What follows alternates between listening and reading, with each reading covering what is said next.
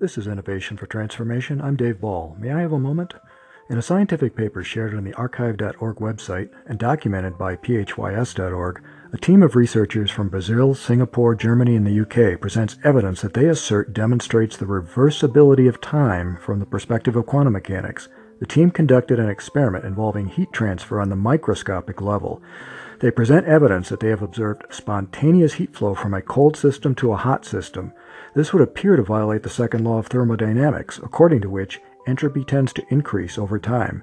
Entropy is a concept that represents disorder, and it may be described mathematically. For example, the entropy of water increases when an ice cube melts and when liquid water boils to steam, along with an associated and measurable heat flow. According to classical thermodynamics, all macroscopic phenomena have a preferred direction in time.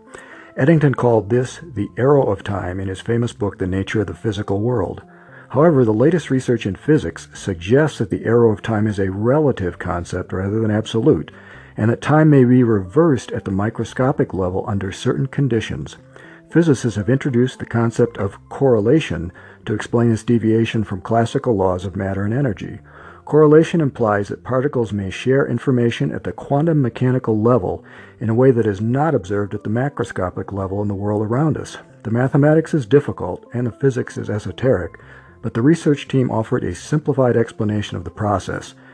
In their experiment, they changed the temperature of the nuclei in two atoms in a molecule of trichloromethane such that the temperature was higher for the hydrogen nucleus than for the carbon nucleus. Then they measured the heat flow. Using mag- nuclear magnetic resonance, the team found that when the nuclei of the two atoms were uncorrelated, heat flowed from the hotter hydrogen nucleus to the colder carbon nucleus, as predicted by classical thermodynamics.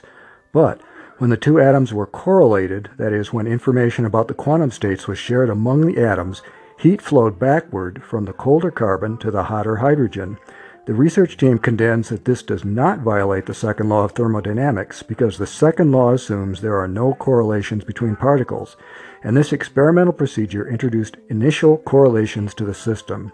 It's difficult to predict whether this apparent deviation from the laws of nature will have a practical application in engineering or technology, but it has a spiritual application that is easy to understand. God states in Jeremiah twenty-nine eleven, "I know the plans I have for you, plans to give you hope and a future." No matter what were your initial conditions in life, God can overcome them. Even if you feel that you're spiraling downward due to adverse circumstances or poor choices, God can reverse your direction and lift you up to experience restoration and spiritual growth. God's arrow of time always points in the direction of eternal salvation for those who love Him and trust Him.